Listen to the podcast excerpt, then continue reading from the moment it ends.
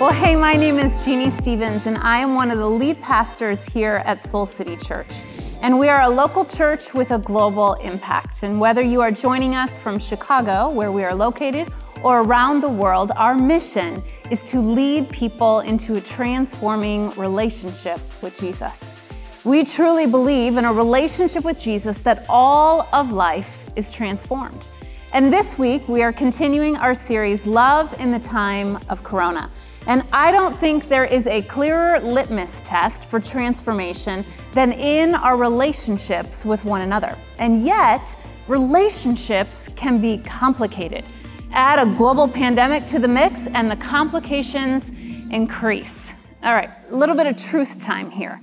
Anyone have to work a little harder on your relationships this year? I know I have, and I can't imagine that there is a person watching that has not had to navigate some new and complicated realities in your relationships during 2020. And, and even with all of the complications, we all still crave relationships. We crave connection. We crave knowing and being known by others. We were actually hardwired to long for closeness with one another. And it makes sense because we were created from relationship for relationship. And the Bible says we were created in the image of God. And God is not just singular. You see, we were essentially made from a family for a family. The family we were created from, the Trinity, God the Father, God the Son, and God the Spirit, they are three in one, together, but not the same. And this is what we were patterned after a relationship of unity and intimacy, mutual submission and oneness. The Trinity is a picture of what clear connection looks like. If we crave clear connection, then why are relationships often cloudy and complicated? You see, we crave this. We crave clear and connected relationships. But so many of us, we are living in cloudy and what sometimes feels unconnected relationships. And what I want to look at today really could be traced all the way back to the very first human relationship between Adam and Eve and what eventually made their relationship cloudy. You see, in so many ways, it's the same thing that has made every other relationship cloudy since then. And when we miss what God designed us for, which is oneness, we instead start to crave sameness. You see, wanting someone else to be like you or to act like you or do life like you or, or make decisions like you or put the toilet paper on the same way you do. And let me just be clear with the paper rolling over, not under, which for the record is the right way. Listen, I, saw a very important image the other day verifying that over is the right way. And I just want to say to the person not even willing to put the roll on the holder, I love you. But why? Why? You see, all of those desires, they're for sameness. And wanting sameness over oneness always leads to the same thing blame. And here's the rub. While it may seem easier to blame others, ultimately it never feels better. Blame may be easier, but blame is never better. And when blame creeps its way into a relationship, it clouds things up by getting you to believe that anything that has gotten dirty or cloudy in the relationship, it isn't your fault, it's theirs. And while blame offers this temporary relief, the reality is that it's more like this dominating LoJack in your relationship, committed to getting you to place all the responsibility for what isn't working in your relationship on someone else. And blame is very good at what it does. You see, blame actually helps you feel empowered. instead of broken. Blame helps you feel like you're in control instead of afraid. Blame helps you feel vindicated in holding on instead of getting free by letting go. And blame has one thing that it wants to be right. And when you are right, it absolves you from the need to take responsibility for the part you may have played in making the relationship cloudy.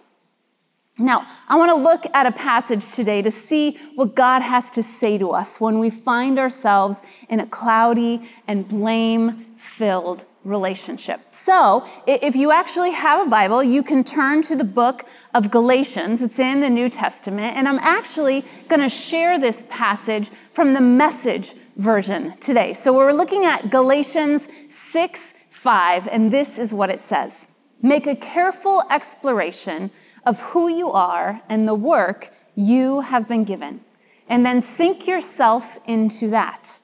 Don't be impressed with yourself. Don't compare yourself with others. Each of you must take responsibility for doing the creative best you can with your own life. Now, I love this passage, and I think that it has so much wisdom for our relationships. In fact, let's look at how the passage begins. It actually says, Make a careful exploration of other people and the work that they have been given to do, and sink yourself into that. Now, wait a minute. That's not what it says. But that's what so many of us actually end up doing. So often we become these personal blame detectives, and when it comes to the people we are in relationship with, making a careful exploration of their flaws and their faults, sinking ourselves into all the ways that someone else is responsible for what has gotten cloudy in the relationship. You see, this is how blame works. We forget that the work that God has invited us to do is our own work. It's as if Paul knows that when writing the letter to this church, that bypassing internal responsibility, it always leads to external liability in our relationships. I want to say that again for you. Bypassing internal responsibility, it always leads to external liability in our relationships. You see, God's invitation is for you to make a careful exploration of who you are and the work that God is calling you to do, and to sink yourself into that work. And that's it. Period. Full stop. End of sentence. Essentially, this verse is underscoring what every teacher has said to their students keep your eyes on your own paper. You see, lifting your eyes off of your own responsibility, looking at what's cloudy in someone else's life, it never clears up your own life. The passage is crystal clear with what God is inviting us to do. It says, Don't be impressed with yourself. Don't compare yourself with others, but instead take responsibility for doing the creative best you can with your own life. In other words, you take care of you. Mm, that's one of the best things that you can actually offer to your relationships. And guess what? Only one of you is needed in your relationships. And blame happens when we forget that oneness is the goal and we instead make sameness the goal. And blame causes us to get more impressed with ourselves and how we think life should be, how we think decisions should get made, or, or, how we think time should be spent, how we think money should be used. And blame's belief is that the reason your connections are cloudy is because the people you are in a relationship with need to be more like you. That, that if you were more of the same, things would finally be right. And that's because Blame is always about being right, and responsibility is about doing what's right. Blame, blame is about being right, but responsibility, taking responsibility is about doing what's right. Romans 3:10 is abundantly clear. There is no one that is righteous, not even one. Jesus is the only righteous one, and Jesus is who leads us to do what is right. And sameness causes us to crave being right. And when we're desperate to be right, we will always choose blame.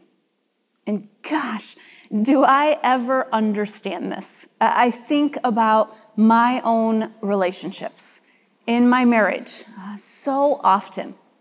Our disconnection comes when I want Jarrett to do things the way that I do things. I think about in my parenting, and I can so easily miss the gift that Elijah and Gigi can be in my life and, and all that they are here to teach me when I just want them to get things done the same way that I would get things done. I, I think even about my friendships.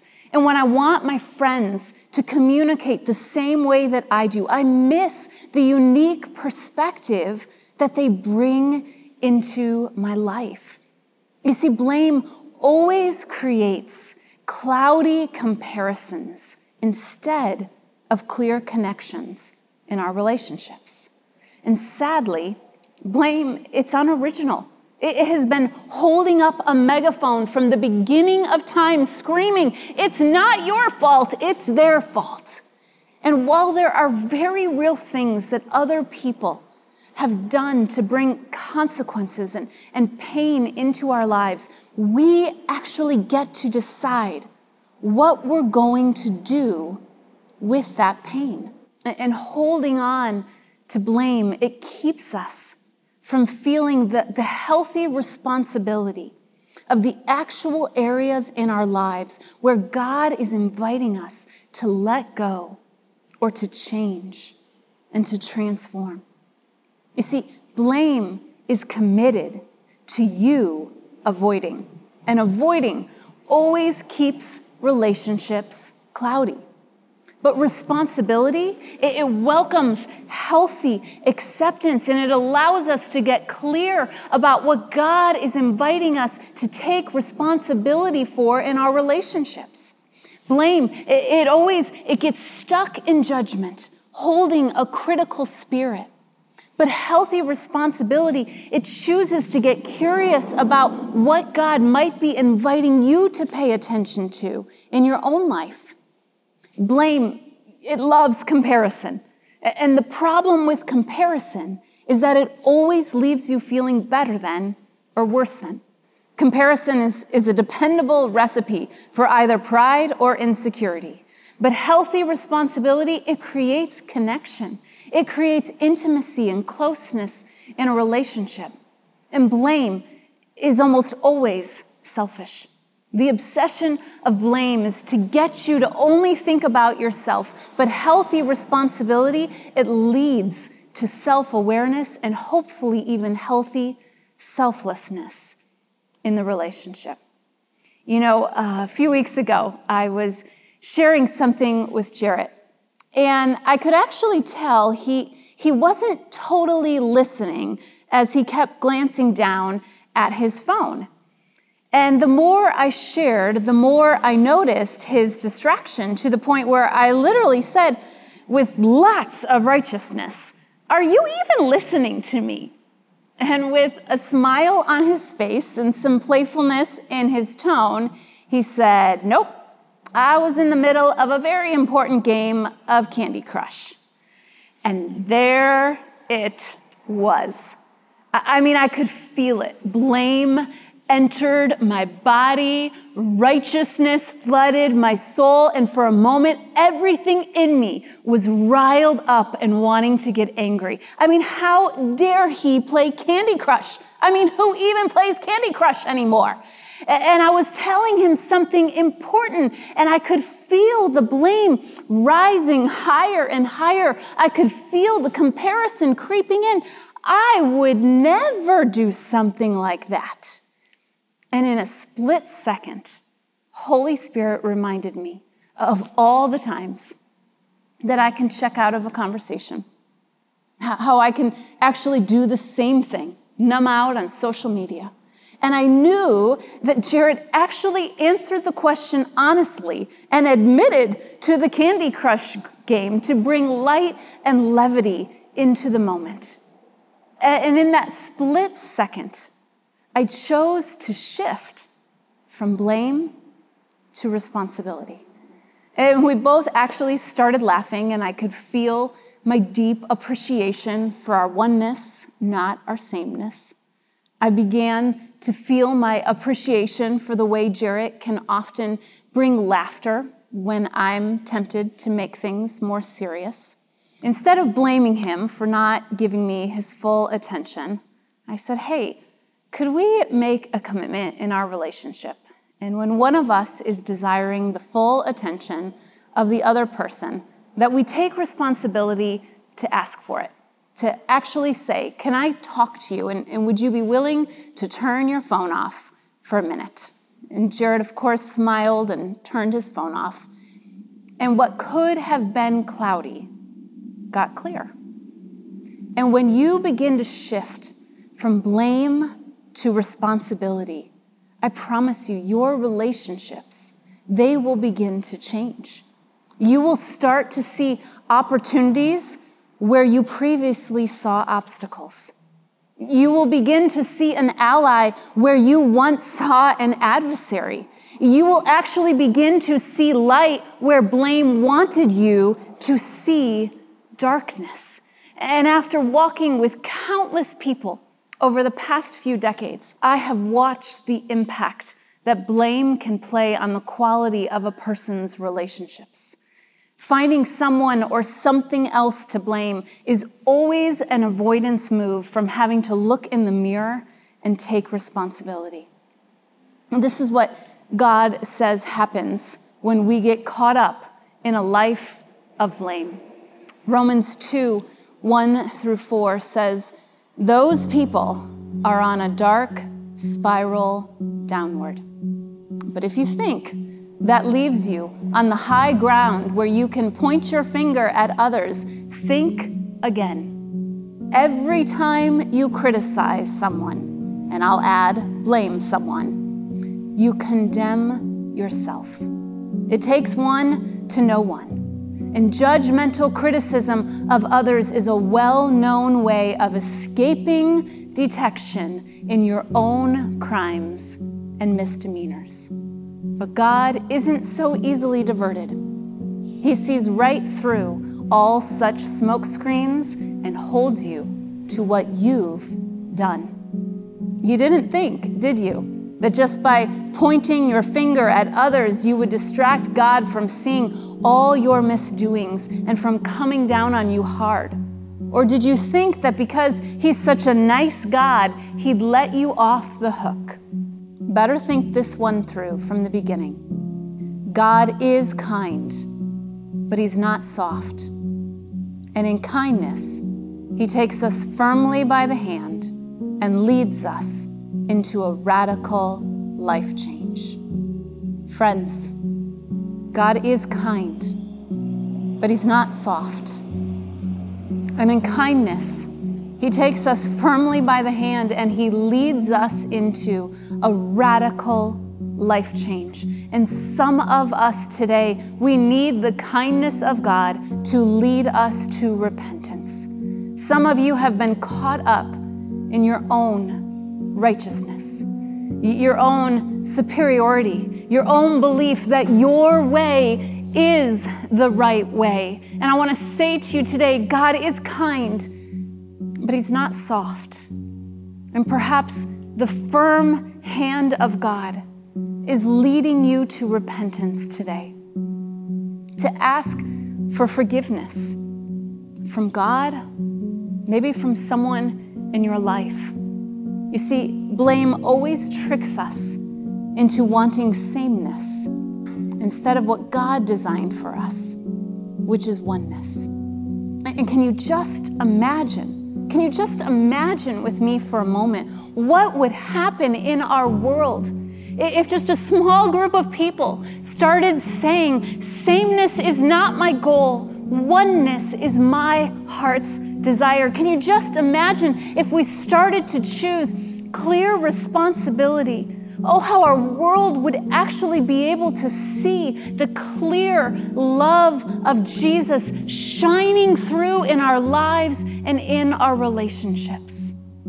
So, this week, your work for the week is this to take responsibility in your relationships, to notice every time you are tempted to blame, and to shift to responsibility instead. And so, Jesus, our prayer today is that you would be kind and that you would lead us to repentance, God. That you would forgive us for how we blame and, and skirt our responsibility, that you would forgive us for the ways that we take righteousness upon ourselves, and instead that we would fall into your gracious kindness today. Jesus, I know that there are some relationships that need your healing today. And won't you do it? Won't you cleanse and clear and bring renewal? We love you, and our hope and our trust is in you. In the name of Jesus, we pray.